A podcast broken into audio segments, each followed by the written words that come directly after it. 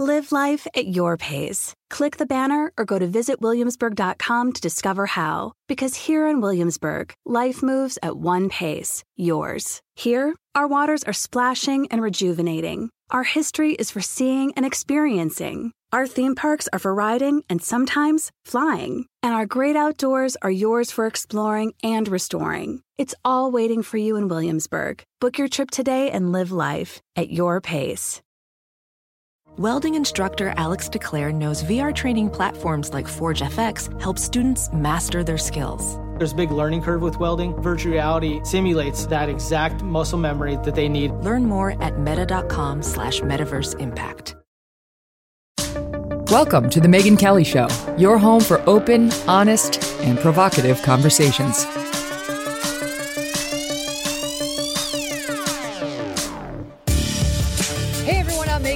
Welcome to the Megyn Kelly Show, live from Sirius XM HQ in New York City today. A little later in the show, I'm going to be joined by a couple we first had on and absolutely loved last year. In the world of Hollywood, these guys are a breath of fresh air. But we begin with politics. President Biden is back from his month long vacation. It's okay. He's only president. I'm sure you all take a month long vacation too.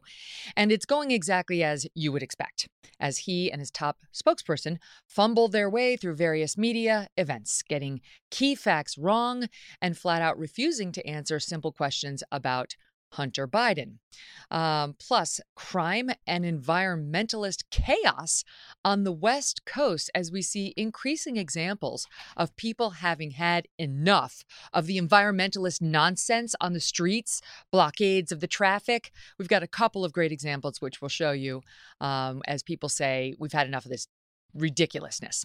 Joining me now to discuss it all, VDH Victor Davis Hanson is a senior fellow at the Hoover Institution and author of The Dying Citizen. Victor, welcome back to the show.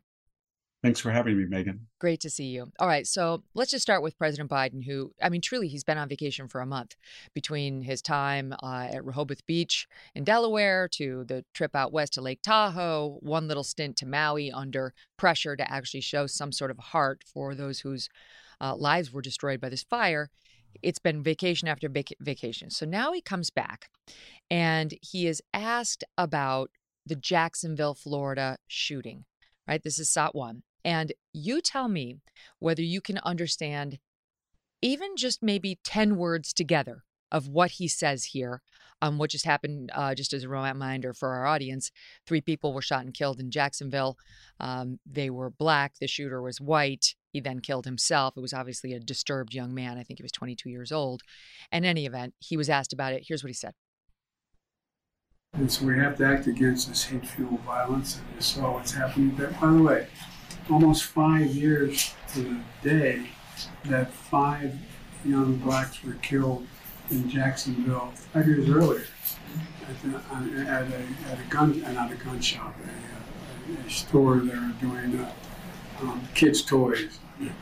Um, and uh, but you know, we have to speak out that uh, there's a whole group of extreme people trying to erase history trying to walk away from. I mean, the idea that we're sitting here, I never thought that I'd be president, let alone be president, and having a discussion on why books are being banned in American schools.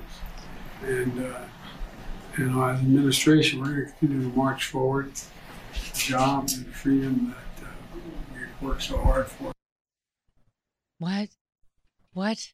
I mean, as Archie Bunker used to say, huh, Victor, so we actually tried to translate it, and my team thinks he's referring um, with that muddled statement to something that that did happen back in August of 2018.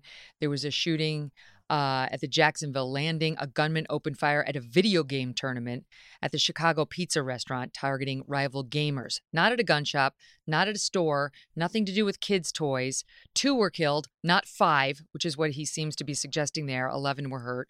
One bla- uh, victim was black, one was white, not five young blacks, as he says there. Uh, we could keep going.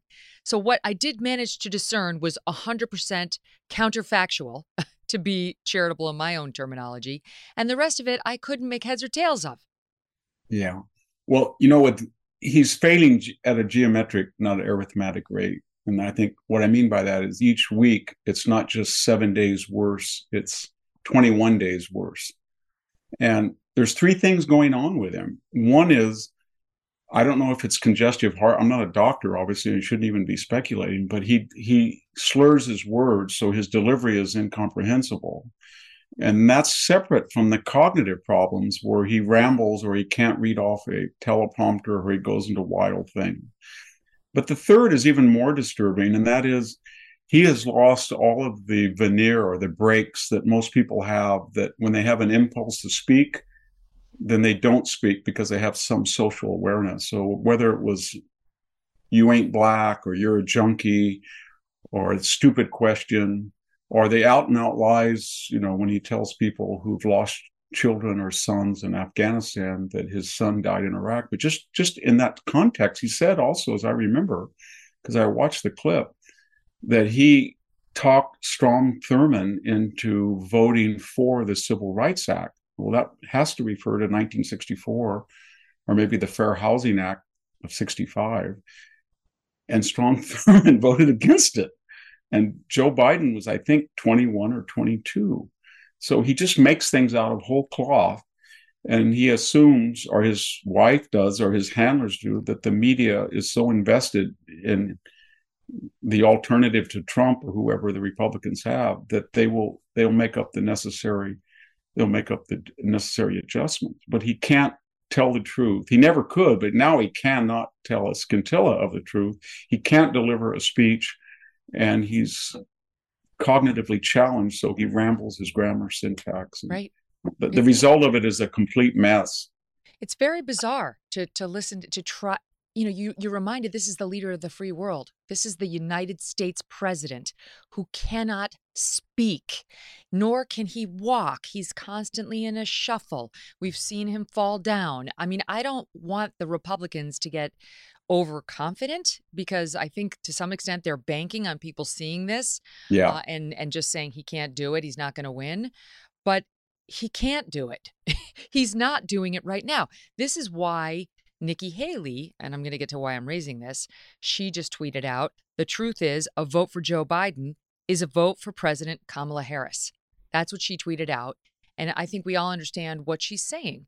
Like the odds of Joe Biden actually making it if he gets reelected through a second term are extremely slim. So she tweets that out. And then you promptly get um, people like Jemele Hill, this very racist uh, commentator, tweeting out part of the reason racism is such a terrible sickness in this country is because politicians like this know they can rally a certain base with the fear of, oh my God, a black woman might be president if you don't vote for me.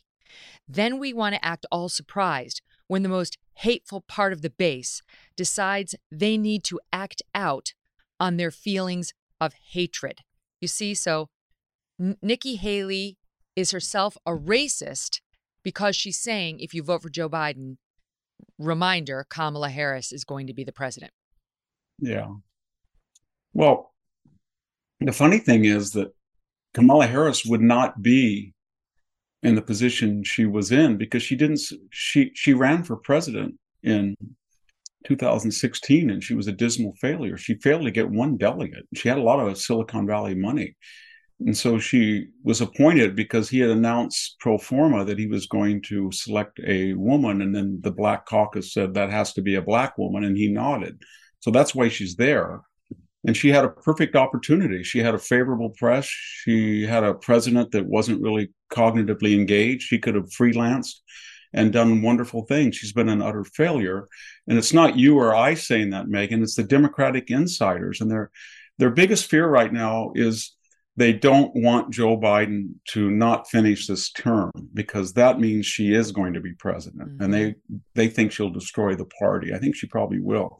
So they're going to do whatever it takes to get him across, sort of like Woodrow Wilson and Edith Wilson in 1919, where he was non compos mentis and she finished out his term. But what they're looking at in the next four years, I don't think he's going to be able to run. And I think that they're going to be pressure on him because he's going to get so embarrassing in the next 18 months that there sometime in March or February they'll do like LBJ did in '68, just he's not going to run. But that also solves the Kamala Harris problem because then they just say we'll have an open primary and they know that she won't get another delegate, just like in the past. Mm. We've been here before too, and you know, in 1944, uh, it was pretty clear that FDR around June or July, uh, even maybe March, he had blood pressure about 220 over 180. He may have had melanoma. He had chronic bladder and sinus infection. He was just a, uh, unfortunately, a wreck, and he was not going to live uh, much longer. Probably they thought not even a year, but they wanted that fourth term and they needed that Democratic White House. So they ran him but his vice president was kind of like Kamala Harris. It was Henry Wallace, who was an about nice guy, but a avowed socialist. So they got together and they said, "We got to get him off the ticket, and we've got to get somebody who's conservative and won't rival FDR, and and FDR will think he's not very important or well known, so he he won't overshadow him." So they picked Harry Truman, and of course, on April first, just a few months after the the inauguration, he died, and we had Truman instead of Henry Wallace. And I think they're looking at something like that, and they're trying to figure out how that she will not be president. And their biggest problem right now is, uh, and I think you and I would agree that there is a real question whether he can finish the next 18 months. What you just saw is if you and I had this conversation, I think we did about three months ago when we touched on it back then he was much more cognitively alert than he is now. Yeah. He, he's declined enormously. It's very tragic. And uh, so I, that that's their problem. And that's why they don't, uh, they just talk about Trump 24 7 because not only can they not talk about the Biden record at the border or crime or energy or foreign policy, and especially the economy, and they can't talk about what they would call the walls are closing in on Joe Biden with the IRS whistleblowers or Viktor Shokin or the oligarchs that have evidence or the laptop evidence or Jim Jordan subpoenaing tax document. They don't want to talk about that, but they also can't talk about his cognitive or physical health, which means if you can't talk about those three things that everybody's worried about, then you can't talk at all about anything relating to Biden. So it's 24 7, 360 degrees Donald Trump. There uh, was just a there was a piece this morning in Axios uh, referencing back to a survey of what words come to mind when you think of Joe Biden or Donald Trump. Uh, this is a survey of 1,100 uh, adults in America just this month, and the number one uh, cluster of words for Joe Biden by 26% was old, outdated, aging, and elderly. The next uh, most popular at 15% was slow, confused, bumbling. Old, outdated, aging, elderly, slow, confused, bumbling. Uh, on Trump, the number one cluster of words was corrupt, criminal, and crooked. Now we all know why they're saying that. But the the Democrats have a problem. Even the people who think Trump is quote criminal or crooked or corrupt, that's only 15% of all Americans. You got 26% on the Joe Biden old, outdated, aging, elderly. This is a real problem. Even Morning Joe was lamenting this reality this morning. Uh, and so you, that, this is very interesting. You're suggesting they may have to keep him on until the spring, and that that's when they'll say he's not running because something interesting happened in the past few days. Bernie Sanders went to New Hampshire to give a speech. Now, why was Bernie Sanders going to New Hampshire to give a speech? Bernie Sanders, unlike Kamala Harris, actually did win a couple of the primaries last time around until the party decided he he had to be stopped uh, and made sure he didn't get any further. But it does seem like the Democratic Party is starting to realize they have a serious problem of their own. Yeah, I think they feel that they have a serious problem and they have the solution too. And Bernie's heard that and they think it's Gavin Newsom, and he's saying basically to America, "Hey, I was here first. Don't let this guy cut ahead of me." Yeah. So I'm going to, if that's what you guys in the Democratic backroom want, that you want an open primary, quote unquote open, to get rid of Kamala, then you got to pick me because I'm a, I'm ahead of the line. I've done it twice, and it's my turn. So he's he wouldn't do that, and you know that better than I do, Megyn, unless he was getting pretty good information that Joe Biden is not going to run again. But to make the next 16 months viable. They can't tell anybody that, or you'd be a lame, you'd be the lamest of all lame ducks in our presidential history. Mm-hmm. If he's, if we know that he's not going to run, because then all the attention would say, well, even finish his term. I, I really do. I'm not just trying to be partisan, but I, I do think there's 50% chance that he won't finish his term. He's one, he's one trip away from oblivion. He really is. If he was to trip again off a bicycle or fall or a stairway or a stage, people with that health cha- those health challenges they, they deteriorate very quickly when they break their hip or knee. And then he's one he's one remark. He's one crazy remark uh, about beyond caricature. Or he could take a young, poor, innocent girl and hug her as he did on the Finland tarmac and start I don't know what he was doing, nibbling her at her neck or something, or blowing her hair. If he does it again, I think any of those things would pretty much convince people that he can't be the president of the United States. And this is so ironic, Megyn, because remember when Donald Trump said, I have a bigger button than yours?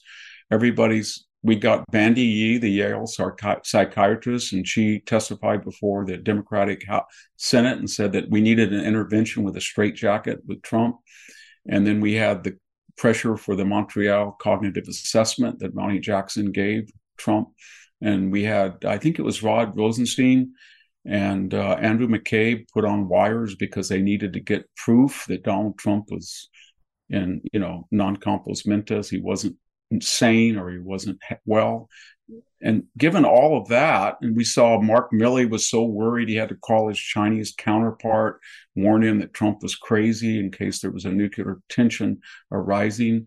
But you don't all those people who did that, they're they're silent. They don't I mean they're so hypocritical.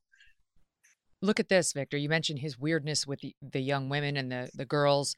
This is a mm. picture of him at uh, the Eliot Hine Middle School in Washington, where he was pictured what's he doing? He's he's touching this girl's face.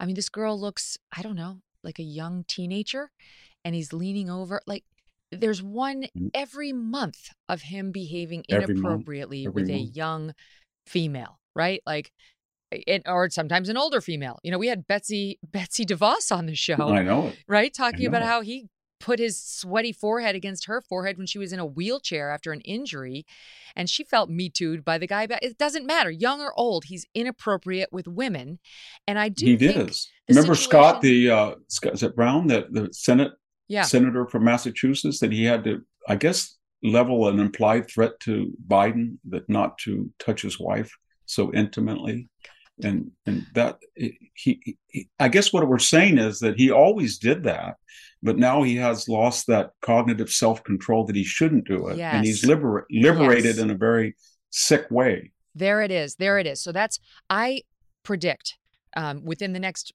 18 months, we're going to see a book from a former Biden aide talking about the nightmare that was trying to manage this story right. as as incident after incident happened. And I think Hawaii will be 100% in there uh, because what happened out there really was dreadful with the you know not being able to pronounce anybody or say anybody's names properly actually comparing his house fire and the potential loss of a cat and a corvette to people's dead children i mean that's a nightmare. That's a nightmare for those sitting there. It's a nightmare for his aides.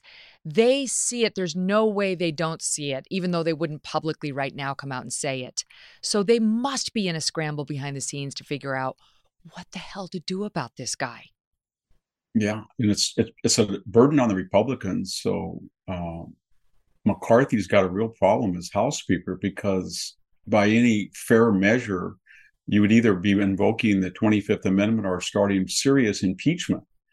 But they don't want Kamala Harris. Half of them want half of them want Kamala Harris because it would destroy the Democratic Party. And the other half said we can't go that far; it'll destroy the country. And yet they want to punish the Democrats for all the things they've done, and especially Biden's incapability. And they don't know what. So they've kind of got this new word, impe- impeachment inquiry. And I, I guess that's sort of loading, I don't want to use that metaphor, but loading the gun, and they don't know whether to uh, actually go through with it, depending on how he acts in the next 18 months. But I don't know what I would do if I were the Republican leadership because if you impeach him and he's conv- the Democrats might convict him and, and cut him loose, or then you've got Kamala Harris as the incumbent candidate. Oh boy! In two and so I don't know what they're going to do. I think they kind of like it right now that he's hemorrhaging, as long as he finishes his term, and then maybe they can. I, I don't know what they're going to do, but they they they don't know either, and that's why they have this weird term impeachment inquiry. I love the notion. Fast, everything's fast breaking, I guess. I love the notion by Jemele Hill and others that this that the objection objection to Kamala Harris is race. That's the problem. That's why Nikki Haley decided to tweet out, "Just remember, a vote for Biden is a vote for Kamala Harris," as if eh, the Republican Party doesn't fear Michelle Obama. That they fear her because she would be a politically formidable opponent. They're they don't they're not fearing Kamala Harris or not fearing Kamala Harris because of skin color. They think she's terrible. She's a terrible politician. And Nikki Haley is reminding people you're going to get that nincompoop in there if Joe Biden doesn't make it to the end of his term or if he gets reelected and doesn't make it to the end of the second term. She, she's Absolutely. saying you're going to get a doofus elected as president if we had this conversation 35 years ago, Republicans were very fond of Barbara Jordan. She was kind of the voice of sanity on the border, that Democratic congressman. She had beautiful diction, uh, enormous vocabulary, very capable. Everybody respected her, not because of her race, but because she was intellectually a giant. And the same thing to a lesser degree was Shirley Chisholm when she ran for president. She had a different take on the Vietnam War. I was I was in everybody thought, wow, this is really good. We have these black women that are more articulate and they're sharper than a lot of white males. So that was decades ago. So this is all just nonsense. And uh, I think a lot of this, when you have all of these elite left wing black hosts that say this, uh, I think a lot of it's projection that they themselves have real problems with race, mm-hmm. that they do judge people by their superficial uh, appearance, and they believe that your skin color is essential, not incidental to who you are. And I think that's that explains a lot of it. Other than that, and careerism, because the longer you carp, you scream racism, the more you inflate this leaking balloon of diversity, equity, inclusion. We're getting to a point just to get off topic, I think everybody's pretty much had it with diversity, equity, inclusion czars and what they've been doing and the war on meritocracy. So I think there's a lot of paranoia in the elite, mar- so-called marginalized community that have been beneficiaries of this.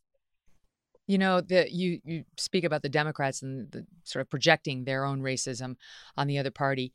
We skipped past what Joe Biden tried to do in that incoherent answer at the top, where he said, uh, speaking about the Jacksonville shooting, right, where you've got this 22 year old crazed young man who apparently had uh, racist manifestos, one or more, back at home, but was said to have severe mental health issues and had been locked up for his mental health issues at least once in the past five, six years. Um, he says about this young man's act we have to act against this hate fueled violence. Okay and this all that's happening. Then he goes into the pivot about what happened five years ago, where he claims five young blacks were killed. Not true. Uh, one black person, one white person, and it was at a gun shop. No, that's not true either. Oh, is it, it was a store doing kids' toys? That's also wrong. And it, then he goes on to say there's a whole group of extreme people trying to erase history. Uh, and then says, I never thought I'd be president talking about book bans. He launches into an attack on Ron DeSantis. Now, this is one thing for the morons on Twitter to try to blame the shooting by this crazed lunatic at 22 who then took his own life on DeSantis. That's Twitter for you. But this is the president of the United States trying clearly to tie what happened there, that racist and madman violence, to Ron DeSantis, despite the fact that there is zero proof that this kid had read a single thing that Ron DeSantis had ever said in any news article, etc. It's quite a leap. It's irresponsible. And there he goes again. Yeah. I mean, the whole book banning thing is very interesting because what Ron DeSantis was trying to do, along with Glenn Youngkin and others, was in Virginia, was just simply not have a pornographic graphic novel type of literature that portrays transgender or gay sex uh, for minors have have that accessible. And then not teach critical race theory which says that all things can be explained by racial bias and the people who were trying to ban books that was the irony again i mean nobody on the right said let's ban to kill a mockingbird there's a lot of school districts that ban that they ban tom sawyer they ban a lot of mark twain's work uh, because of the N word, which is not used pejoratively, but just part of the dialogue of the time. So again, it's that projection. And uh, Joe Biden, it, it, you know, I what I don't understand, Megyn. I understand it, but it's so baffling that here we have Joe Biden, who made a career as a senator, pretty much demagoguing race when he said it was a jungle and against busing that was fine, but he really demagogued it. And then he had the donut comment, and then put you all back in chains, where he addressed a group of black professionals as if they were helpless and they needed him to keep them out of slavery. And then he said, You ain't black. And then he said about black Barack Obama, he's the first clean, articulate black candidate for presidency, which actually wasn't true. Shirley Chisholm ran It was very impressive. And he just goes at it again and again. He's called, and during his presidency, he's called two aides, one guy in Louisiana, another one. I have a boy down here, and we got a good boy here. So if there's anybody who's used racist or insensitive language, it's Joe Biden, and you can cite chapter and verse. But we, again, we actually have some of that, Victor. We we have yeah. a montage of some of the Joe Biden examples, which he gets a complete pass on as he sits he there attempting to lecture us about book bans and how the curriculum needs to be in Florida. Here is a bit of that in SOT 4. It's awful hard as well to get Latinx vaccinated as well. Why? They're worried that they'll be vaccinated and deported. If You have a problem figuring out whether you're for me or Trump and you ain't black. Unlike the African American community, with notable exceptions, the Latino community is an incredibly diverse community. Poor kids are just as bright and just as talented as white kids. You cannot go to a 7 Eleven or a Dunkin' Donuts unless you have a slight Indian accent. I mean, you got the first sort of mainstream African American yeah. who is articulate and bright and, and, and clean. Oh my God. I mean, just to hear it that way, right out of the horse's mouth, it's stunning. The examples, we could go on. That was not all of them, as you pointed out in your preamble. Uh, gets a complete pass, and now he has the nerve to try to sit there and lecture us. I know it. On, you know, know, he's really upset about the DEI curriculum down in Florida. Oh, I'm sure. Yeah, I mean, it's it's crazy. I was uh, going to a car lot, look at cars the other night. Pretty middle class person was the salesman. One of them said to me just out of the blue, he didn't know who I was or anything, didn't know me. I was a stranger. And he just said, Can I ask you a question?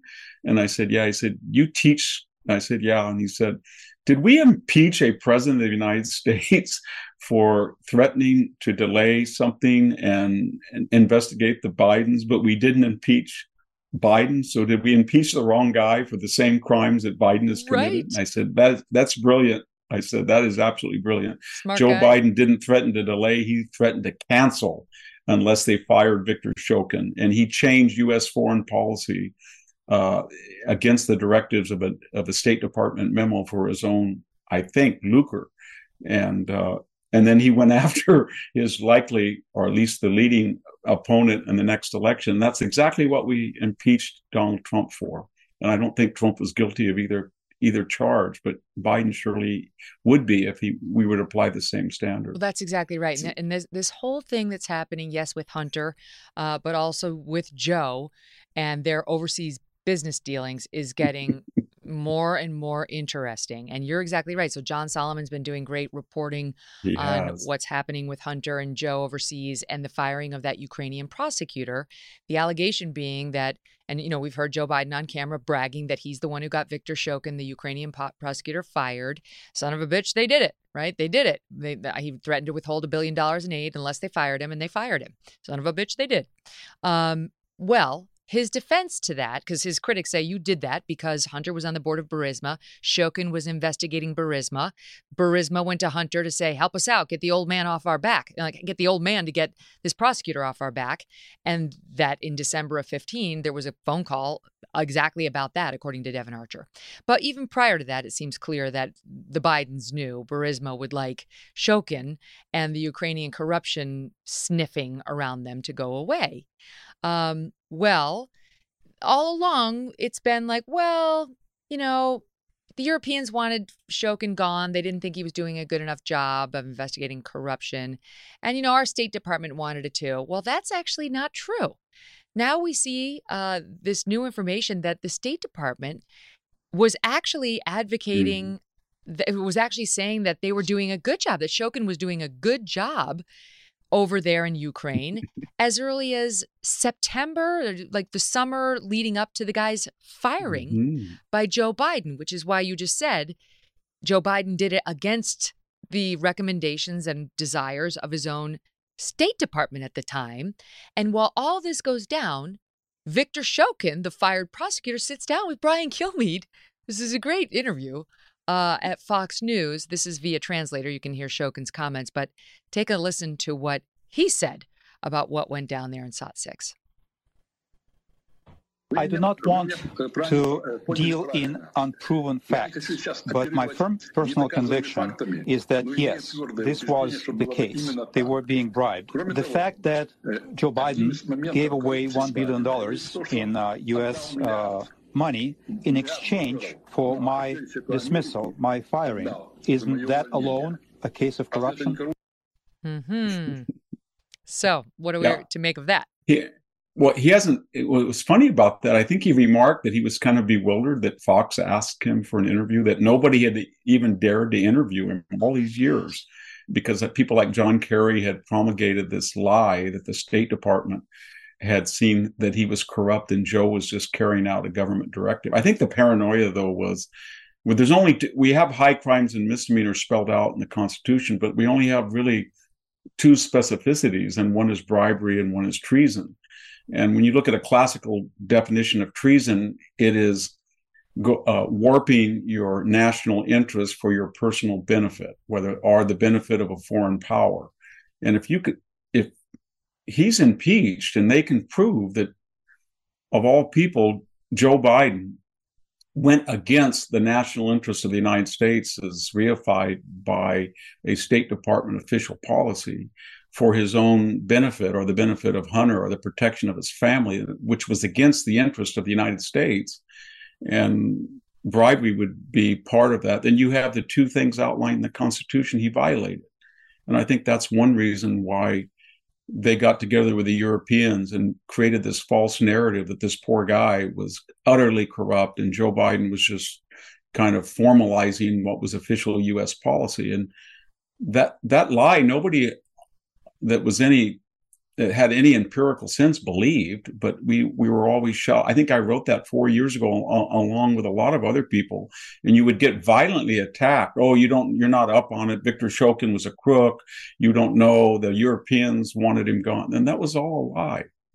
So just to go through some of John Solomon's reporting at Just the News, uh, and I'm I'm trying to get the timeline correct. He says in June of 2015 there was a letter from Victoria Nuland, who was the state's lead, State Department's lead on Ukraine.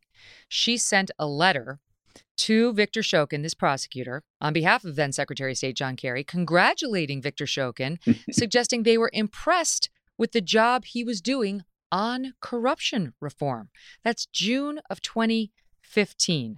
Um, then, September of 2015, the Interagency Policy Com- Committee, which is a federal task force advising the White House on Ukraine, affirmed that Shokin's reform effort, this prosecutor, was advancing enough to warrant the new loan guarantee, the thing that they were after.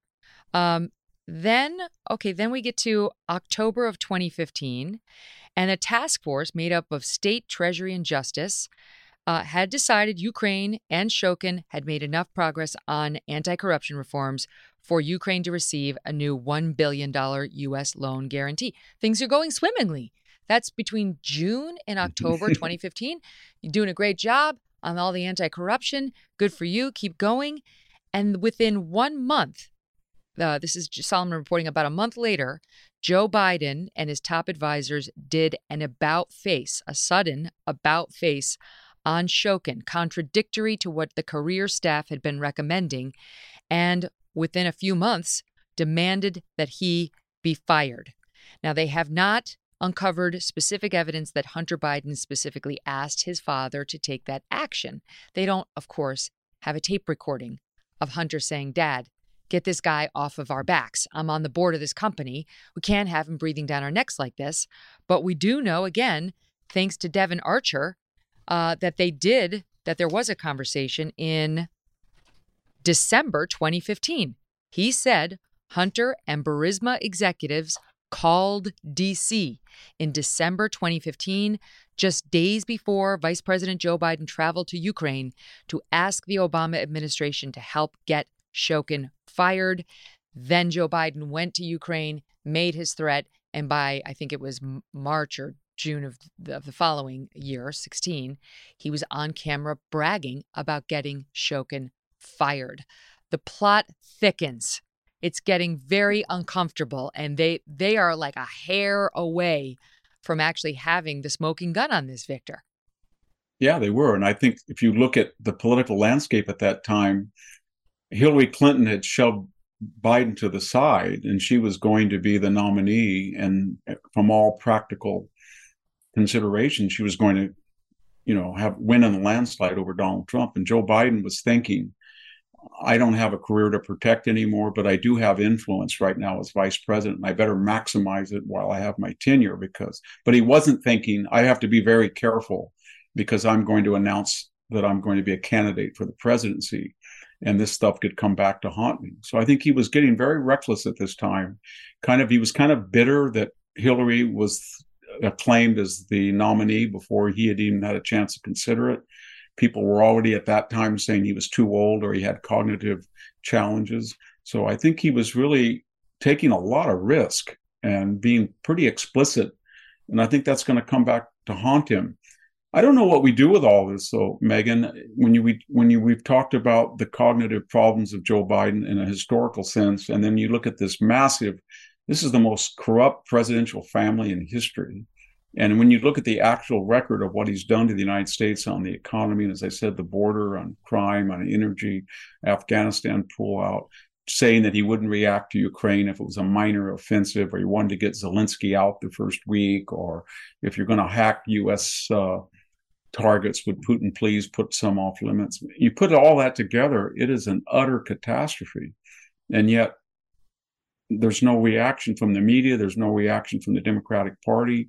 There's just Trump, Trump, Trump, and it's I've never seen anything like it. Mm, I if, really if haven't seen such damage done to the country without any pushback. If there's an actual impeachment against Joe Biden, they'll have no choice but to cover it. And honestly, given the parallels between the impeachment number one of Trump and what we're seeing here, the impeachment number one of Trump told us that it is an impeachable offense for a U.S. president to con- to condition assistance to Ukraine on his his belief that they need to further investigate corruption, which might, in the Trump case, have a political benefit to him. What the Biden story is that he is that he allegedly conditioned assistance to Ukraine on them getting rid of a prosecutor, and that getting rid of that prosecutor would have provided a personal benefit to the Bidens. I mean, yes, it's worse than what Trump is accused of. Much, much worse. Because even then, when you go back and look at what Trump, the transcript of that call, Trump threatened to delay it. Biden said he was going to cancel it outright, and they weren't going to get anything. And then when you look at the reality, Trump greenlighted the offensive weapons and in terms of javelins that were really important the first week of that war that Biden and Obama had not approved. And so if it hadn't been for Trump, they wouldn't have had any javelins at the siege of Kiev. And so it's it's a lot worse what what Biden did. And uh, they can't you know, avoid it. If, if an impeachment, this is, of course, for acts he allegedly took as vice president, not as president. There's a hmm. question about whether you can impeach somebody. I mean, I, I don't think yes. there's nothing specifically saying the, the bad acts or the you know high crimes and misdemeanors must be done while the sitting president, while an elected official in this particular role. I'm going to have to go back and look at it, but it, that is a twist that it was it happened while he was the sitting. But you got to remember, they've destroyed, as you pointed out, they've destroyed all precedents because when they impeached Donald Trump, they broke with custom and tradition of the Bill Clinton sense and the possible impeachment of Richard Nixon in the sense that they didn't have any special counsel uh, specifically to go after. They just said, we're not going to investigate him. They didn't bring in witnesses. They didn't have a hearing. They took that thing in December and they just rushed it right through. And the idea was, well, we didn't work with Mueller, so we're going to work now, and we're not going to have a special counsel. We're not going to have cross examination of witnesses. We're not going to invest. We're just going to impeach him. The second thing they did with the second impeachment, they said, we don't really care that there's no legal precedent. We don't know what the law is, but we're going to try him after he's impeached as a private citizen, even though he's out of office uh, in the Senate. And it's what they always do. They create these new precedents with this arrogance and hubris that's never going to come back and bite them. And it does. And so, whether it's getting rid of the Senate filibuster and then whining about it, or the blue wall is so important, and we thank God for the Electoral College. Now it's a racist uh, hangover from the Jim Crow era. Whatever they find useful, then they institutionalize it. And then when other people say, "Okay, you set the precedent, we're going to use it," then they, like teenagers, they start weeping, and they've really destroyed the idea that impeachment was supposed to be pretty rare yep. and not really directed. If you read the Fellows Papers, at a first term president, the moment he loses the majority in the House. And that's what we've done now. I think we're going to institutionalize that. If you're a president and you're controversial and you lose your majority or you don't have it your first term, you're probably going to be impeached. Yeah, you better watch it. And here, yeah. you know, the timeline that's that's being laid out is very damning. I mean, we'll we'll hear what he has to say about it at some point, I imagine. But you know, you we've already gone through how the summer of 2015 they're doing a great job over there. The Ukrainian prosecutor's office is investigating corruption just fine. Uh, as recently as September, October, he's doing just fine. Shokin, yeah, good good on him. You know, from Victoria Nuland and others at state, he's going after it. And then um, you've got these details that then November 15 is when it seemed to change. A Ukrainian a Ukraine desk officer at the State Department forwards Joe Biden's talking points for meetings with his upcoming meetings with Ukrainian leaders. Suddenly they see a new condition to fire Viktor Shokin has been added to the requirements. This surprised the State Department. Uh, they had not seen that. Joe Biden goes to Ukraine in December of 15, and his talking points memo includes a requirement that Shokin must be fired. I refer you back to December 15 as when Devon Archer says Burisma executives and Hunter called DC to try to get Shokin off the back of Burisma. So now by December, his talking points memo, to the surprise of the State Department, has a condition that they have to fire Shokin. And even by January of 16, the White House seniors were not in the loop on Joe Biden's plan. Again, citing John Solomon's reporting uh, and the just the ne- just the news. Uh, January 2016, Obama White House circulates a document on the loan guarantee to Ukraine that's identical to a previous conditions memo, and it makes no demand for Shokin's removal. They weren't pushing for it. Obama wasn't pushing for it. His senior ex- executives no. and officials weren't. Joe Biden was pushing for it. And then he did it. And it was March 29th, 2016, that Shokin was fired. Two years later, Joe Biden's on camera saying this. He said, I'm telling you, you're not getting a billion dollars. I said, You're not getting the billion. I'm going to be leaving here. And I think it was, what, six hours? I looked, I said, I'm leaving in six hours. If the prosecutor's not fired, you're not getting the money. Oh, son of a bitch. Got fired. Ah, yeah, we're really lucky that he Joe Biden has this sense of pseudo machismo because he's very insecure, so he always confesses to his crimes. I mean, it's kind of that comment that he's the big he man and he went over and he did this and he was son of a bitch and all that stuff. You remember he said he, I think on two occasions he said he was going to take Trump behind the gym and beat him up. And then there was the corn pop saga about he got some chains sawed off and he was going to meet them. And then there was the story that somebody had insulted his sister. So he went to a lunch counter and slammed the guy's head on the thing. It's that whole narrative that he's he's Joe Biden from Scranton, tough guy. And this time it really did him in because it's in his own words, because he can't refrain from magnifying or exaggerating his his sense of self, and it really hurt him. Peter Schweizer, I think, might have been the first person to really tell us about that clip when, and he he was really on that, that story very early. Mm. Well, and now I was shocked when I saw. You've got the news sort of closing on Hunter Biden, on Joe Biden, the corruption scandal. I mean, you can just see it's it's getting tighter and tighter, and it's getting more and more uncomfortable for them. Meanwhile, Hunter Biden continues to behave like he's some sort of a mob boss. He's reportedly out there in Malibu at some gazillion dollar mansion. Uh, where's he getting the money from? What Hunter Biden, as far as I know, hasn't really been gainfully employed in a, a decade, other than these monies. It was one of the subjects that was raised at the White House press briefing as Karine Jean Pierre is finally back. Peter Doocy got into it on that and a couple of other subjects, but watch her trying to handle the Hunter Biden inquiries. The Secret Service is paying $16,000 a month now to stage near Hunter Biden in Malibu. Who's paying for that? That's a question for the Secret Service. Okay, Hunter Biden is reportedly selling art to pay for his $15,800 a month rent in Malibu. How can you guarantee that people are not going to be buying this art to gain favor with the president? That is a question for Hunter Biden and his representatives. It's, it's I, I know. Of, I hear. I hear. The White House, we know I that hear one of your the art question. buyers got a job from the Biden administration. Can you guarantee that there's I no hear. quid I pro hear your quo? question. I'm not going to get involved in this. But we know that uh, from a Hunter Biden associate now that he sold the appearance of access to then Vice President Biden. Are you confident that he has stopped doing that? That is a question for Hunter Biden. If somebody is selling the appearance of access That to the White House, that that is is- a question for the White House. No, that is that is your um, your I don't know how you're perceiving that. Okay. It's all to, everything for Hunter has nothing to do with Joe.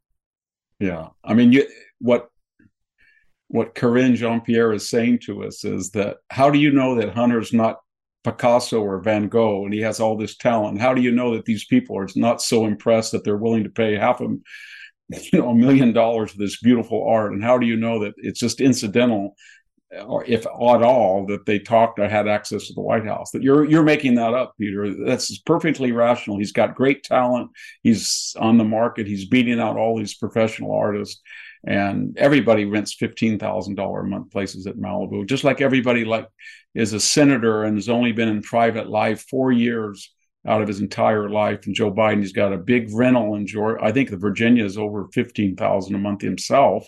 He's got a beach house and he's got a Wilmington mansion, three of them. And if we need some forensic tax accountants Yeah. to just look at the amount of money that was spent or would have likely been spent, because it's probably not very hard to there's not a lot of paper trail, then see where the income that he reported justified that.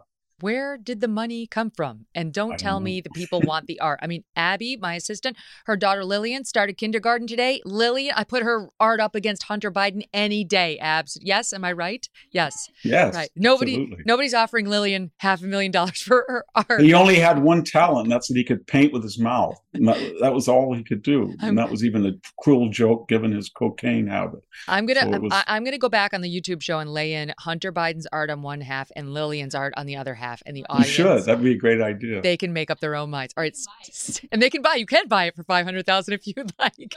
All right, stand by. Victor Davis Hanson stays with us for the full next hour. And remember, you can find Megyn Kelly Show live on SiriusXM Triumph Channel 111 every weekday at noon East, and the full video show and clips by subscribing to our YouTube channel, youtube.com slash Megyn Kelly. Do you owe back taxes? Pandemic relief is now over.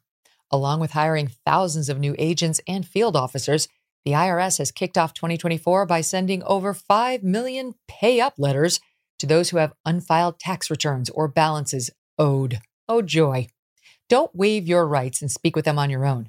Tax Network USA, a trusted tax relief firm, has saved over $1 billion in back taxes for their clients, and they can help you secure the best deal possible. Whether you owe $10,000 or 10 million, they can help you.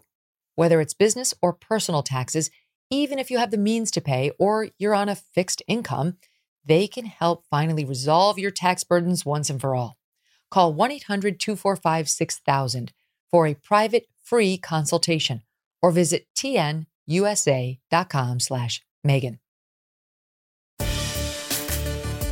So, Victor, I didn't get your take. I've heard you say it on your show, but I didn't get your take yet today with us on the GOP presidential debate. We talked about the possibility of a Bernie Sanders throwing his hat in on the Dem side, maybe Gavin Newsom if Joe Biden withdraws.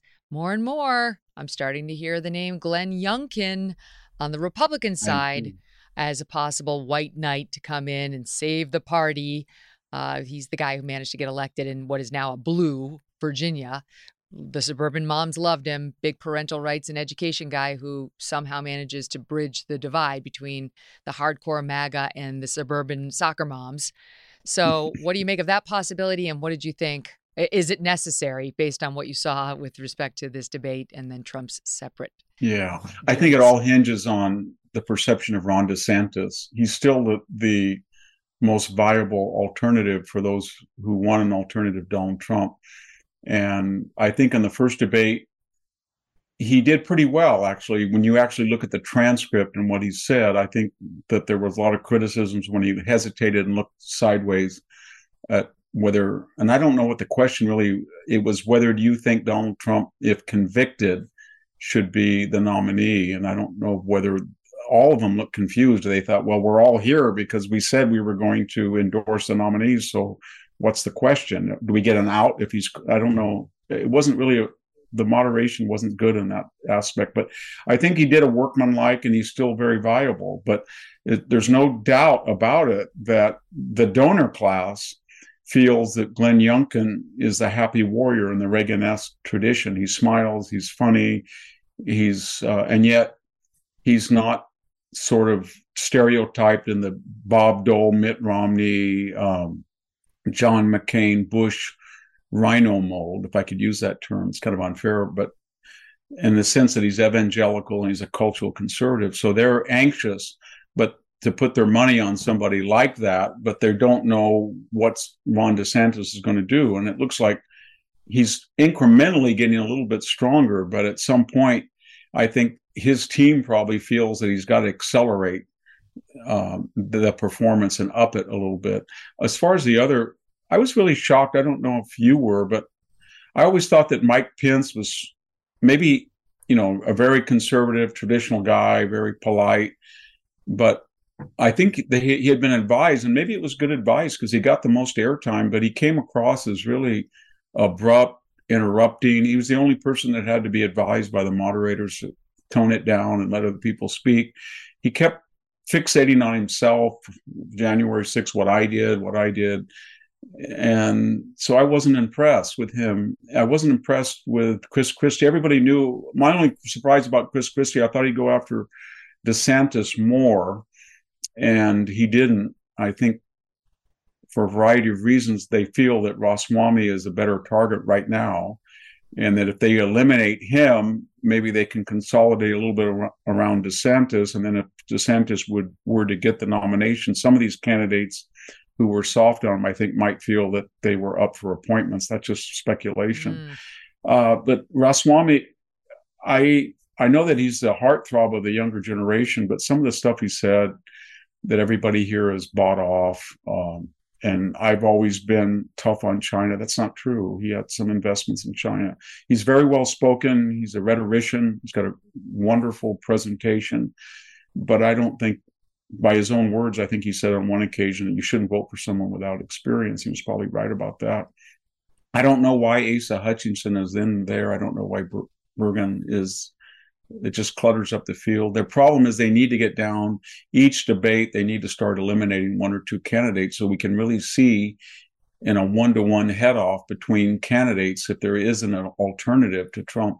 The only other thing that I think is important, I don't see, I can see why Donald Trump stayed out of this, what made sense, but there is some polling that suggests, I think Nate Silver has some that he lost a little bit of support because I don't know what the alternative venue. Maybe you do, Megyn, but I don't think you can keep giving Tucker like interviews 10 or 12 times at the night of the debate.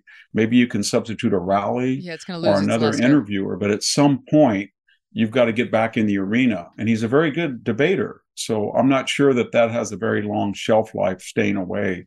And then when he does get back, if he chooses to, he's going to have to endorse the nominee. I mean, that's going to really hurt him if he says, well, I'm going to go back, but I'm not going to endorse the nominee. But I was very angry in 2016 that nobody endorsed me on the stage when I won the nomination after we had all pledged to endorse the winner. So there's a couple of speed bumps they need to address. What is he going to do if he's not going to debate? And if he does debate, is he going to endorse the potential nominee or the, the actual nominee? But otherwise, uh, I thought Nikki Haley, whose politics I think are a little bit 1990s, uh, did very well. She was very well spoken. She was fiery. She was tough. She battled it out. I don't agree with her on some things on foreign policy, but I thought she, otherwise she was pretty impressive. So she did very well, and I thought uh, DeSantis did as well as he needed to do. I think he helped himself somewhat, but if he keeps doing that, he's going to help himself somewhat, somewhat, somewhat. But at some point, he needs to help himself a lot. And yeah. so that that's pretty much my take. That's right. You can't have a single, a single, single. At some point, you got to score the run. It's like you do. You got to hit a home run. Yeah, you really do. In his position, in particular, um, I do think that if Trump's numbers begin to fall after the next debate, I think is September 27th with Fox Business. Then there's a third in I think it's Alabama in October. Um, if if his numbers fall in any meaningful way after those debates, he'll get in. He'll get back into the debates. He's not dumb. I think he um, will. I don't think he feels the need right now. But and plus he's dealing with all these criminal things, so it's like he's got he's got stuff to focus on. I I just we'll see. I, I do want to show this. This has been making the rounds online, and if you're not super online, good for you. stay what you do, keep doing what you're doing. But this was one benefit of being super online, and that is a young Vivek Ramaswamy, who I believe he must have been I think it's 18. They said it's 20 years ago. He's 38. Um, at some sort of town hall questioning then presidential candidate Al Sharpton about why he deserves Vivek's or anybody else's vote. Look and listen to this. Of all the Democratic candidates out there, why should I vote for the one with the least political experience? Well, you shouldn't, because I have the most political experience.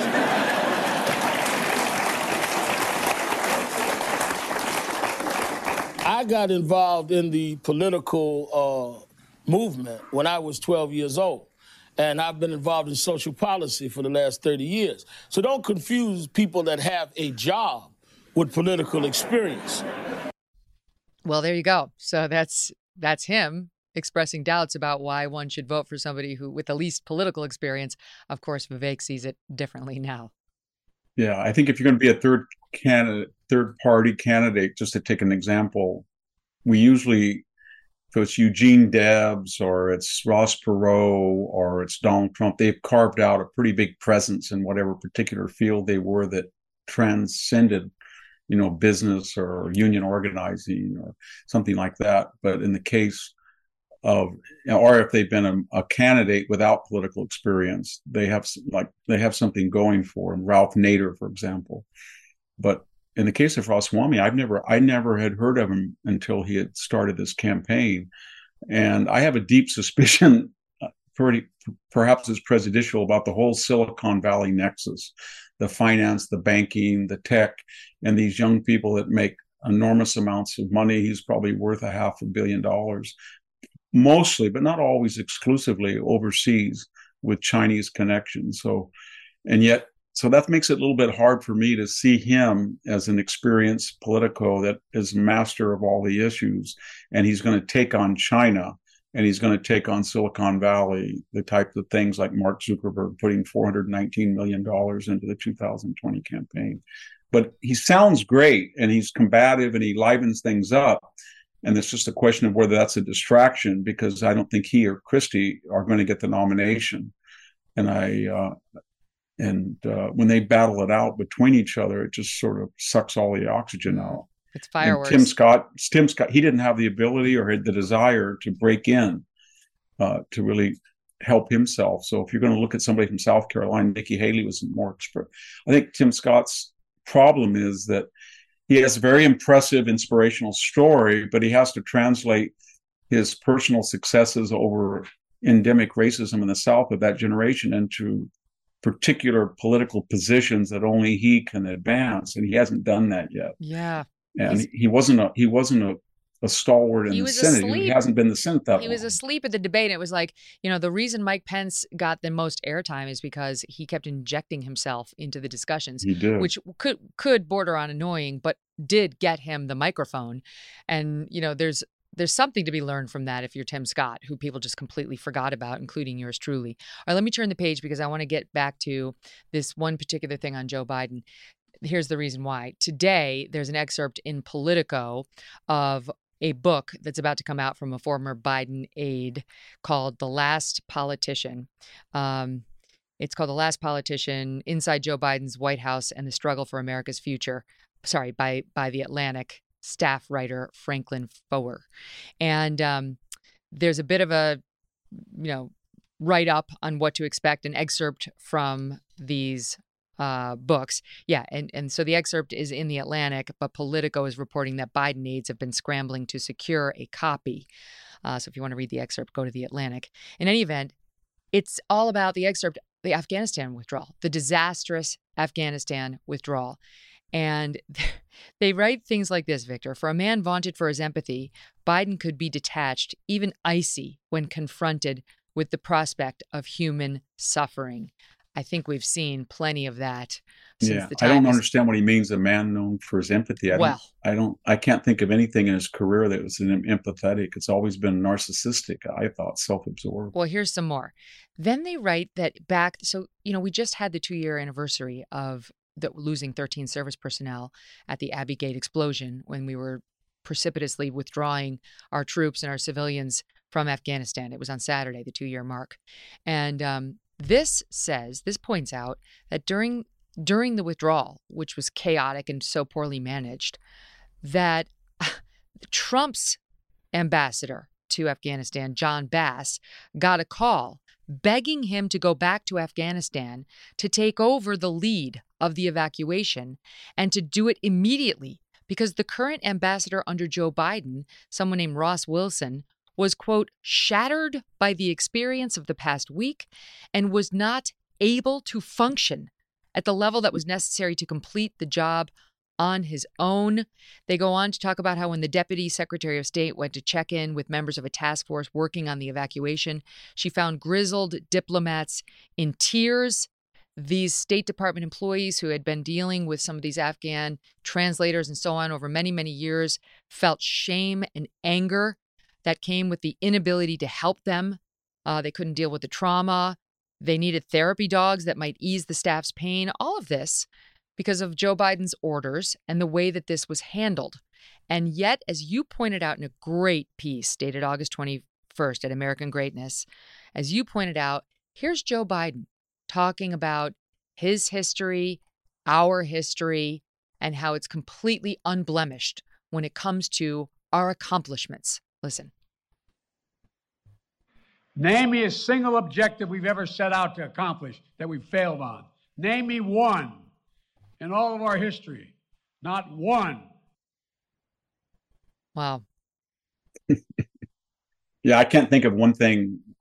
Afghanistan, the border, his handling early on the Ukraine war, crime, as I said, energy, that he had any success. If he means name one thing we didn't fulfill our objective, I don't think he really meant that. Meaning, did you give me a chance to screw things up? Yes, he did have a chance. So he screwed up the energy, was draining the strategic petroleum reserve right before the election. He hasn't refilled it, et cetera, et cetera. So he's been a disaster. And um, that thing about Afghanistan, I thought it was it ranked with the 1975 evacuation of the Saigon embassy when you saw those helicopters and they landed out on air, aircraft carriers and they were pushing planes, you know, brand new fighter jets off into the ocean to get room for these refugees and the boat people. I'm not sure that this was a, this is the worst thing since Pearl Harbor if you think about it. Here we were with variously reported 30 to 50 billion dollars of equipment, weapons, munitions, guns, support and we just left it there at a time when we don't have a lot of stocks anyway because we're draining them for you know everything from shells to javelins for Ukraine, and that that, that stuff is not inert. It's ending up in the international terrorist market. We know that that the Taliban is trying to fob it off or sell it on the international market. And then we had not just these 13 people killed, then we lied about the retaliatory strike that killed innocent civilians. Mark Milley said it was a just justified or just attack. It wasn't. And then in addition to that, there was rumors that Joe Biden wanted to get them out in this time frame because the 20th anniversary of 9/11 was coming up and maybe the 20th anniversary in October of being there and he was going to claim that after 20 years of this slugfest I got us out on the anniversary. And then in addition to that, the weirdest thing about it was you know, at least the British imperialists, when they stopped Suttee or some type of practice in the Raj about, you know, the widow has to get on the funeral pyre, and they stopped that, or they stopped slavery, or they tried to stop the caste system, they had the power to do that. But here we were at this moment of crisis, and we had a, I think it was $400 million we had invested in a gender studies program over 20 years at the University of Kabul and then we had the pride flag that day flying from the US Embassy. There were George Floyd murals. So we were trying to force down the throat of a traditional Islamicist society this woke narrative, but we were weak. And so we we ended up with the worst of both worlds, arrogance and weakness. And uh, it was just a I, I can't think of anything that's been more disastrous to the United States, and it had an absolute effect on the latest, the later uh, February invasion the next year into Afghanistan. Putin would have never gone in there mm-hmm. had we not embarrassed ourselves in Afghanistan. He was just convinced after the things that Joe Biden had said about Ukraine, you know, minor invasion, no response, and what we did, he thought, you know what, the United States, even if they wanted to, they couldn't. Look what they did in Afghanistan. We got out of Afghanistan. We understood that, but look how we got out. These people have humiliated themselves. They're just a paper tiger. And so he has he bear and Viktor Shokin really he also said that in a different way when he also in that interview it said that Joe Biden being compromised in the 2014 invasion of Crimea and the Donbass had not had been very influential and no response whatsoever. And that had empowered he said Putin later on to take additional uh, risk. And we, of course, we remember the hot mic in Seoul where Barack Obama said if this was his last election and if Putin would give him space, then he would negotiate on on missile defense. Yeah. And of course, we forget that they both fulfilled the bargain. Uh, Putin then behaved until after Obama was elected in 2012. Mm-hmm. Then he went in 2014, and we did dismantle all of the missile defense initiatives in Poland and the Czech Republic, which would have been pretty handy now as a deterrent for the for Eastern Europe. You, so it was a disaster.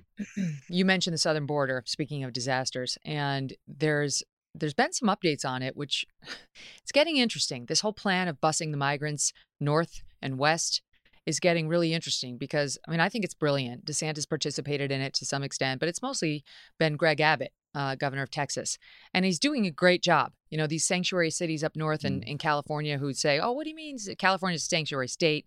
Um, now Los Angeles uh, has voted to make itself a sanctuary city. New York City, sanctuary city. And now they are reaping what they sow because no sooner did Los Angeles declare itself a sanctuary city, then they had to come out. The LA mayor Karen Bass had to come out and say, "Well, you know, we're not we're not extending an invitation for people to come here because they're overwhelmed. They're overwhelmed with the number of people coming in from Texas. In New York, just this past Sunday, there was a clash outside of Gracie Mansion. That's where the mayor lives, uh, over the migrant situation in New York, where I am right now. More than 100 demonstrators here screaming, throwing punches at each other um, over these issues. And New York is overwhelmed. They've had about 100,000 migrants from the southern border flooding the five boroughs, forcing Mayor Adams, whose message, just like Karen Bass's of LA, was very different before this happened. Um, now he has to come up with at least 200 emergency shelters to house these people. We don't have the room. And New York City is now threatening to sue schools who put up any sort of a roadblock to these illegal migrant children because they're flooding the schools. They don't speak English And so some of these districts who don't even have the desks, they don't have any place to put these kids and they have no no ability to teach them. You're just supposed to suddenly speak Spanish, I guess.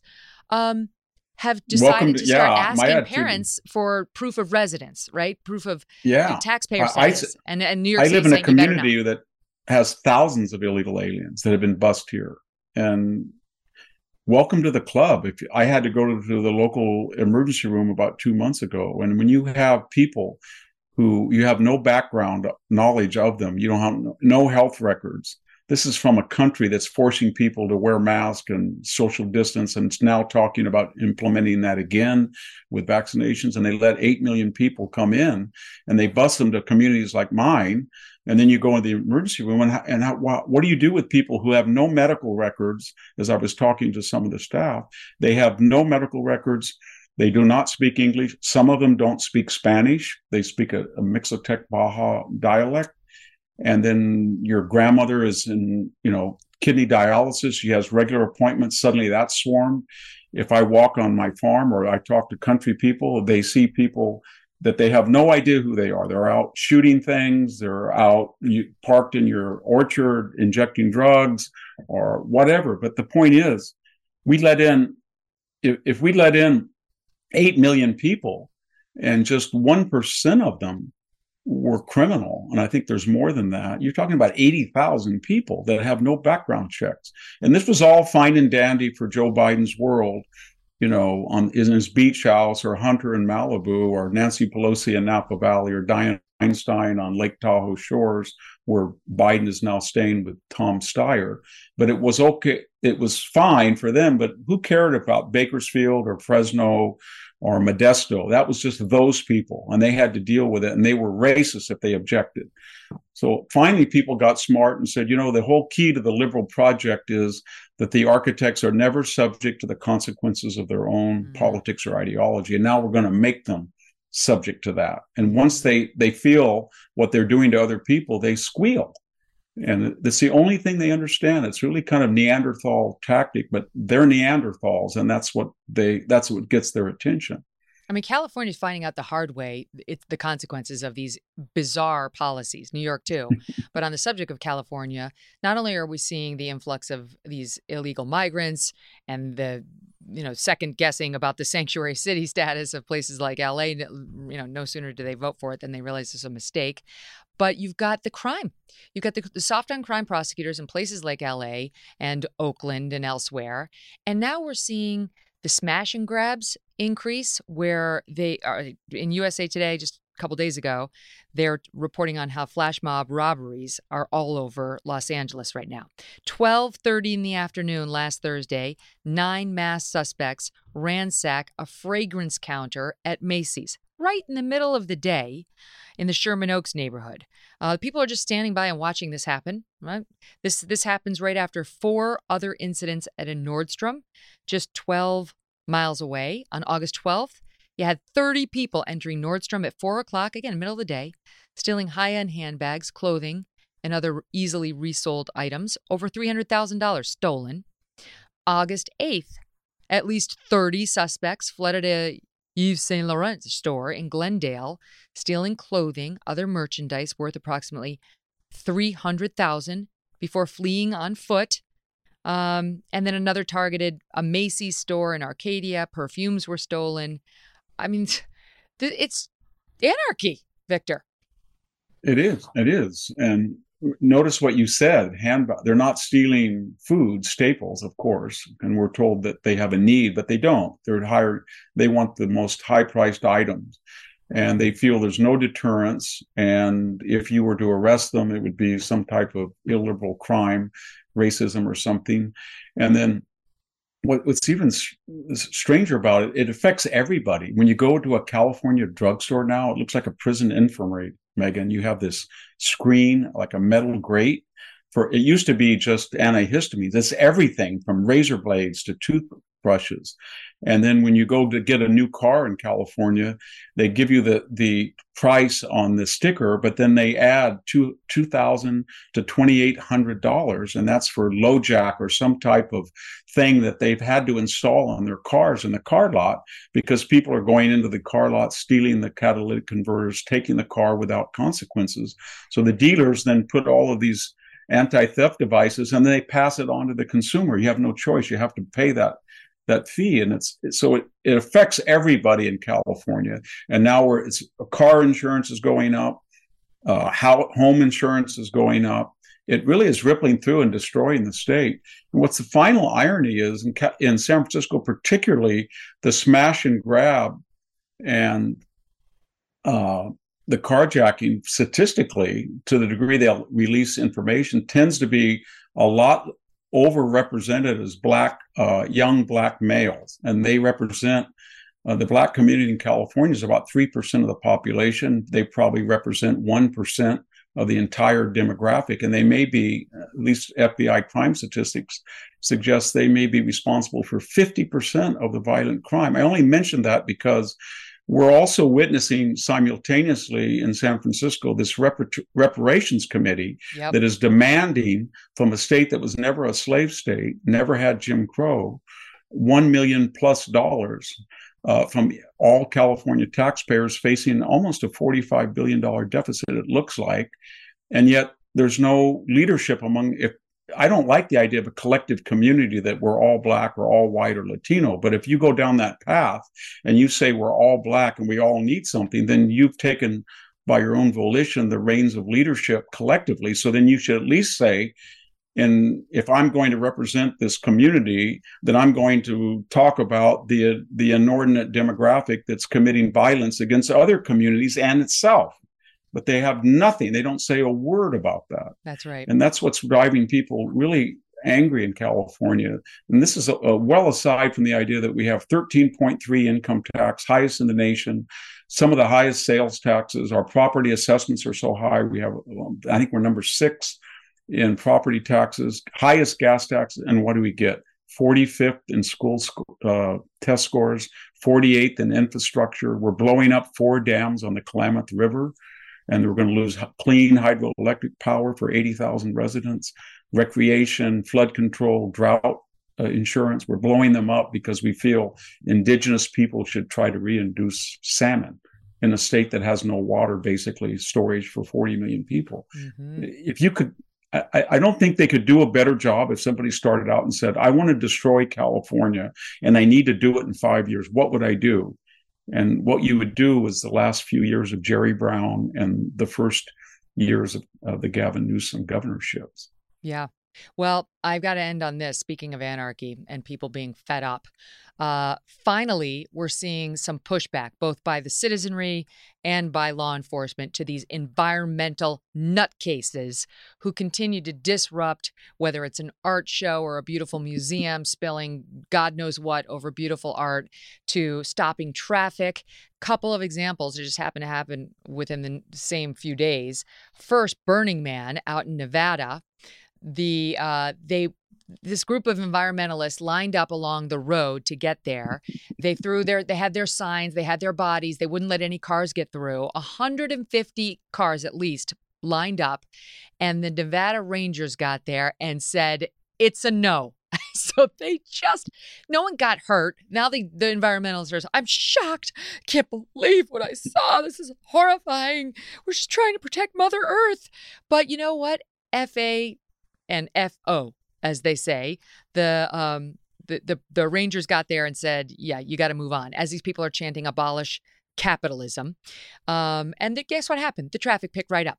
Then in Washington D.C., similar situation where people are trying to go to work or come home from, get to their kids, and um, the furious commuters got stopped by environmentalist activists and had a few things to say to them as they try to stop them from going to their jobs. Listen to this. I want to walk. No! I want to walk. I want to go to walk. Don't put the 12 feet. On the 12 feet. I want to go to walk. I want to go to walk. I got kids. Get on the Y'all don't give a You bought a Get the out of here. We gotta go to work. We gotta go to work.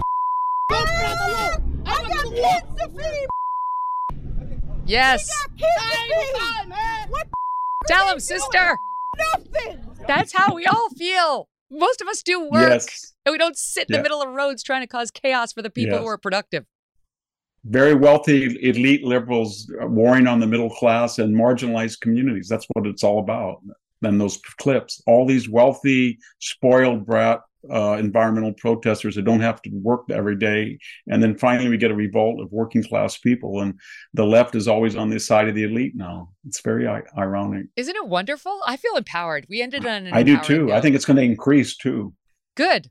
You know, be- be- Good. between the private citizens just getting up and saying, "No, move along." You know, the we we're we're the ones who pay for everything, unlike you losers.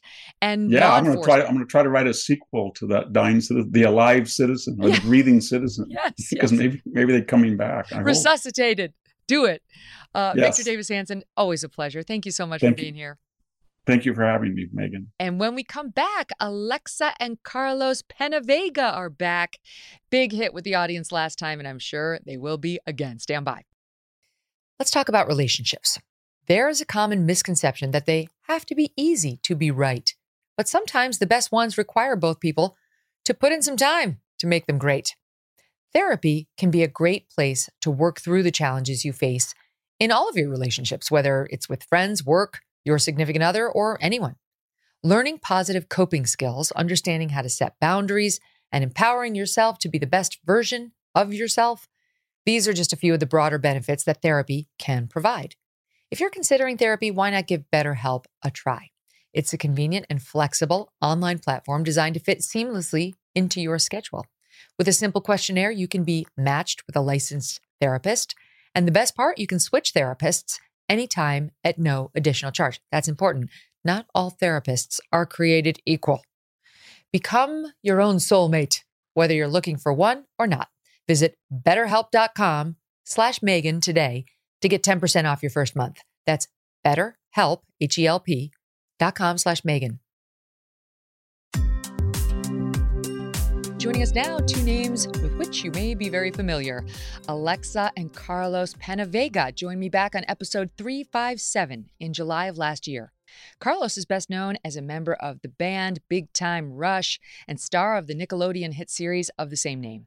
Alexa has been an actress since the age of five and got her big break as the star of the Spy Kids films. Despite a life in Hollywood, they managed to keep faith at the center of their lives, and their new book is Love is the Point. Love is the point. 100 days of God's love for you and how to share it with those around you. It's a 100 day challenge to help everyone. Welcome back to the show, Alexa and Carlos. Great to have you. Hey, hey, hey. Thank you for having us Yeah, back. thank you. Oh, my pleasure. I love this idea. Every time, you know, this time of year, you always get the 100 days to a fitter, skinnier you. This is something that actually is nurturing the whole you, reminding people not just of the importance of faith, but also connection in one's marriage, with one's friends, with one's community, the values of forgiveness, all this stuff that you guys live every day. So, what was your inspo for this? Um, Wow. Well, I think for us, we, what we what we're seeing in the world is how self-focused everyone is. Um, and while some of that is important, obviously making sure that you're, you know, living the best that you can, but we're so self-focused and we we've stopped serving. And I feel like the point of all of us being on this earth is to work together, to communicate with each other, to be a community. Um, so we just really wanted to show people that serving each other doesn't just mean like sending money to people when they're in need, but it's actually showing up for them and being there for them, and not just for people you know, but for complete strangers. Uh, so we just really wanted to challenge people and give them unique ways, biblical ways to serve each other. You Well said, babe. You Come on. guys- Sorry, Woo. This no, is I why I love it. you because you're the opposite, forgive me, of Kim Kardashian. You're the opposite. We just did a story about her going with her glam team to the DMV because her picture had to be absolutely perfect and well lit. You're the opposite of that. People need to get back to service of others. It's not all about you, yourself, how you look, your vanity. Yeah, yeah. Look, we all want to look good. Let's be real. It feels good when you look good. However, I think when you're so self focused, that's a lot of times why people fall into depression. Um, we have a close friend, Andrew, which we talk about a lot in this book and in our last book. And um, he used to be really, really depressed. And one of the things that he said to us was when I stopped being self focused and really focused on just serving other people, my life became purposeful. I actually had meaning. And it's because you're not looking in so much. You're just like, I'm just going to serve. I'm going to, God, just use me how you want. Mm-hmm. You guys have been thinking about this, I'm sure, lately because you split your time right between Florida and Maui. If I remember, yeah. and I mean, obviously, Maui's been suffering mightily over the past month. What I mean, how has that affected you guys? Man, uh, well, we actually live in Lahaina. Um, oh, our, our our house was uh, thankfully spared, uh, but we went like two or three days after the fire. I had just finished tour, and Alexa and I left the kids with a friend and we raced to raced to check everything out and see. And it's wild because we always see these things happen on the news or on social media and we're on the outside of it, right? We're just watching it. We're like, wow, this is crazy. Oh my gosh, look, look at this, you know, Twitter post, whatever it is, or X. Uh, and um, this time, you know, it really hit home to go there and all the places that we fell in love with Maui for, you know, that they're just gone. And a lot of our friends lost their homes. Um, a lot of their this was our community. Yeah, I mean, you know, we live in Lahaina. This is, and I think the craziest part is, you know, having our kids ask us about certain places and it just no longer being there. And and again, seeing it in person, it's horrific. I know, I know there are some people kind of covering it, but no one's even coming close to what's actually happening there. Oh no. I mean they're they're talking about, you know, potentially hundreds of children yeah. gone. Yeah. Yeah. Uh, the answer is yeah. And yeah. they're keeping it hush hush. And it's so disappointing. Oh my gosh. Can I ask you? I don't want you, you to get political, but I, I, I do wonder what your reaction was to seeing the president's remarks when he was out there. Um, I think it was the same as everybody's. It was disgusted, really beyond disappointed. Um, not shocking, but beyond disappointed. Yeah, I mean, you have to have to remember like these people lahaina is a historic town. So you have generations after generations after generations of people who've lived there. So some of our friends inherited this house from their dad's dad's dad's dad's dad. So it's mm-hmm. like you know like they their heart their soul their history is in this town. So to come and just brush it off like it's oh you know it's like another house fire you know it's like no man this this is their life. It's like is like if your life just caught on fire and just went away so. Mm. you guys are safe now right? You're in florida now but of course now we're looking at another natural disaster hitting florida but it's on yeah. no it's nowhere near you? No yeah we're, we're on the outskirts. It's it's on the gulf and we're okay and then the friends that we have on that side they're they're out of dodge as well but um no, it's just it's definitely been a crazy few weeks, but all the more reason that if anything, we're just like, man, we just gotta serve because yeah. community is so important. And and to go back to Lahaina, watching the community who has literally been stripped of everything, still show up for one another, still serve each other, to come from all different walks of life and really just be put in the same position and just be like, you know what? I'm just going to show up however I can. Like it has been beautiful to watch, absolutely heartbreaking, mm. but in in a way like I wish more people could really see that firsthand because I think it would really change the way people live their lives. Yeah, I mean, it it got to a place where they were like, "We don't need more supplies right now. Like, please stop." I've never I've never seen that in in in any type of disaster like that where it's like, "Please, we we're good for the moment. Like, take wow. a break." But that's that's how the people of Maui are just kind of all yeah. No more supplies but they definitely are going to need help rebuilding and getting their yeah, lives and, back and, in order and listen just a little little a, a, a, little plug for something that we got working uh, uh you know going right now. So alexa and i have been trying to figure out how to help the people of maui. So many people contacting us um, and again it's not about us it's all about them. So we set up a website uh, it's called loveisthepoint.org and we just we're literally going uh with like people on the ground and they're verifying all of these families who have different GoFundMe's and Venmos. Uh, and we're, you know, putting their story and you can literally just scroll and it's just, it just keeps on going and going. So if you're curious, like what these families are going through, loveisthepoint.org, and you can literally help them directly with you know Venmo or GoFundMe, and then we also have a nonprofit on there that is literally just going directly to all these people. So if you want to make a big you know contribution Oh, want the tax benefits, you could totally do that. But literally, our whole goal is how do we serve these people? You know, they lost everything, and you know. One thing that I'm trying to get is is cars for a lot of these people because Yeah. they don't have a way to get around the island. So I'm like, man, how do we how do we get some money so we can get them nothing fancy, but just just so they can get from one side of the island to the other because hundreds and hundreds and hundreds of cars got you know burnt up and destroyed. You know, so, So- you guys are about servicing others and helping others Yeah, think 100%. about that. Obviously, we talked about the faith both last time and in the intro, I mentioned it.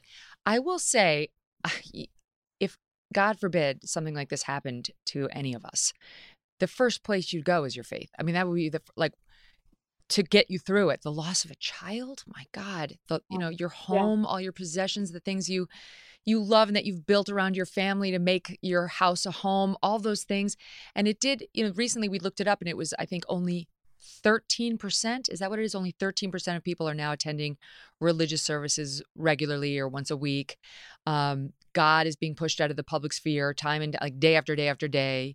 The, the all the emphasis is on removing faith from people's lives Right. Eh, just at the time when they need it most, right? Given what's happening in our politics and our in our world. Well, I just think how much easier is a world to control if they don't have faith?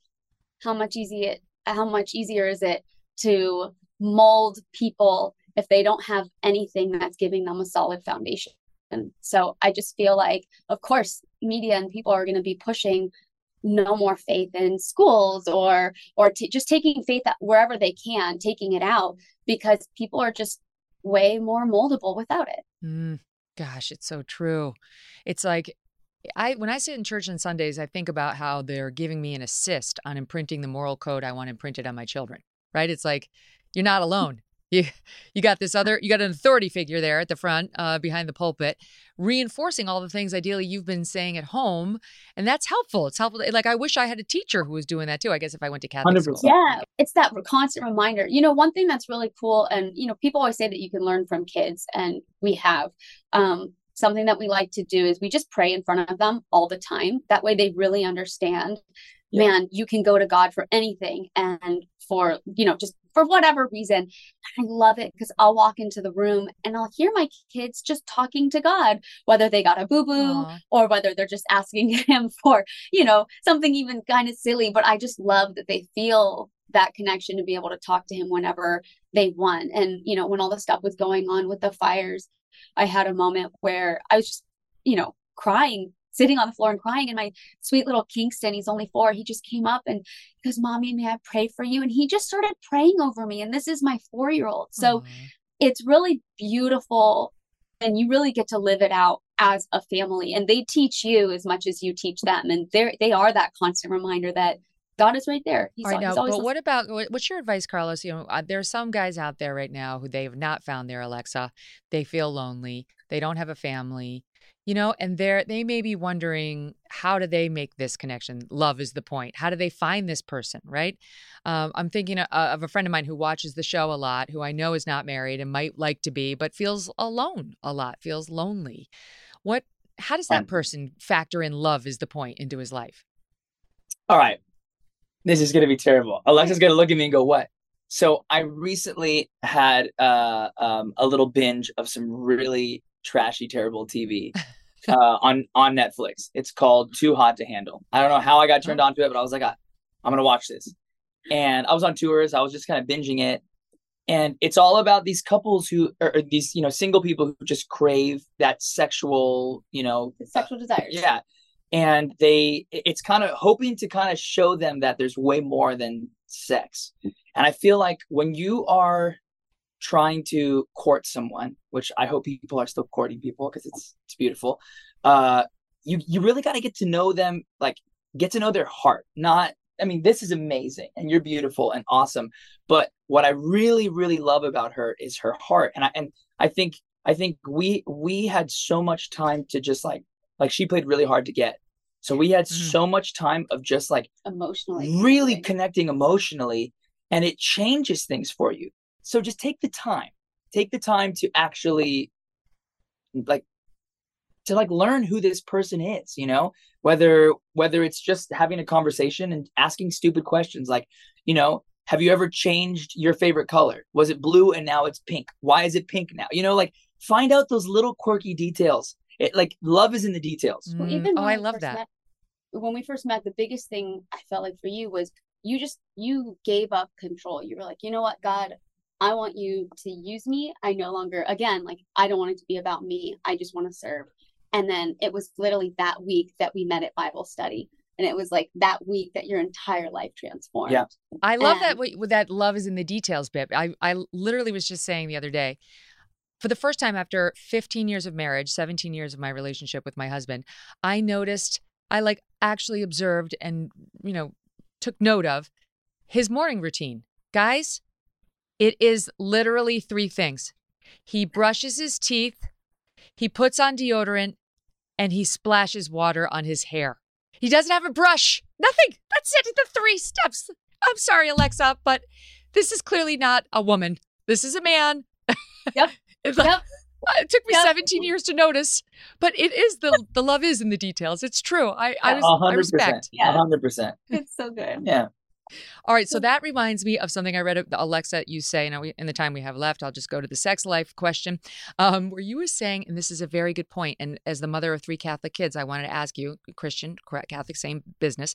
Um, you were making the point that we raise these kids with like, well, sex, you know, kind of the messaging can be it's bad, and then you get into a marriage, and suddenly it's good, and you admitted that you wrestled with that in your own Oh, yeah. And I think that's a great admission. So, what? How have you resolved that? And what's your advice for other parents who are trying to message to their kids on this? Um, there is this incredible podcast called Heaven, uh, Heaven in Your Home. It's by Francie Winslow, and she went through the same struggles. And for me, it's understanding that marriage is holy and sex is holy. God made it for us to enjoy and to love and to cherish, and our bodies are beautiful. And when I really understood that, I felt so much freedom. And that's something that I want to instill in my kids in time, obviously, when the age is appropriate for them to understand that this is a godly thing. It's not something to be ashamed of. Mm. It's hard because you want to say like, not, not, not, not yet, right? You're little. When you- once you you know grow up and you fall in love, and then you want to sort of say, and then get after it. But then that's inappropriate. Everyone feels uncomfortable. Right, right, right. Right. in the right setting, it is absolutely everything it's supposed to be. And that's why I always tell people, I'm like, for you know, friends who were, you know, in a relationship but not yet married, they're like, we don't need to get married. Like, you don't understand. Once you get married, you unlock something so special that you didn't even read that you are missing. Marriage is holy, and you will enter into like this beautiful spiritual place once you do get married. Yes, and that doesn't mean that every single act between you in the bedroom is necessarily holy, but it's fine. It's fine. I gotta go. You guys are the best. I want to remind people the name of the book is "Love Is the Point," and they need to support you. Uh, the messaging is awesome. What a 100 day program that we could all use. Lots of love, you two. Thank you. thank you so much. us. Uh, I hope we do it again soon. Okay. Uh, and thanks to all of you for joining us today. Uh, Steven Rinella is going to be here tomorrow. Now, he's got some great advice for raising outdoor kids in an indoor world and toughening your kids up in this crazy world that we're living in. I'm looking forward, I've never interviewed him, so I am looking forward to meeting him um, and to continuing to broadcast from Sirius XM headquarters. I'm here today. I'm here tomorrow, getting ready for school, right? You guys know, I had to come back from the beach because reality's coming. Thankfully, our kids don't start until the day after Labor Day. I know a lot of you have your kids back already, and that's rough. But uh, you know how it is. Got to get the pencil cases going, and I'm sure you're all going through it as well. All right. In the meantime, see you tomorrow. Thanks for listening to The Megyn Kelly Show. No BS, no agenda, and no fear.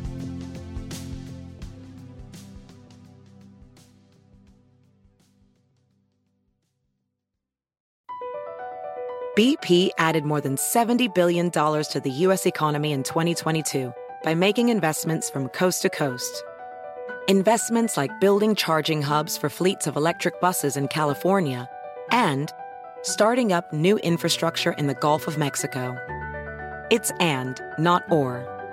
See what doing both means for energy nationwide at bp.com slash investing in America. Live life at your pace. Click the banner or go to visitwilliamsburg.com to discover how. Because here in Williamsburg, life moves at one pace, yours. Here, our waters are splashing and rejuvenating. Our history is for seeing and experiencing. Our theme parks are for riding and sometimes flying. And our great outdoors are yours for exploring and restoring. It's all waiting for you in Williamsburg. Book your trip today and live life at your pace.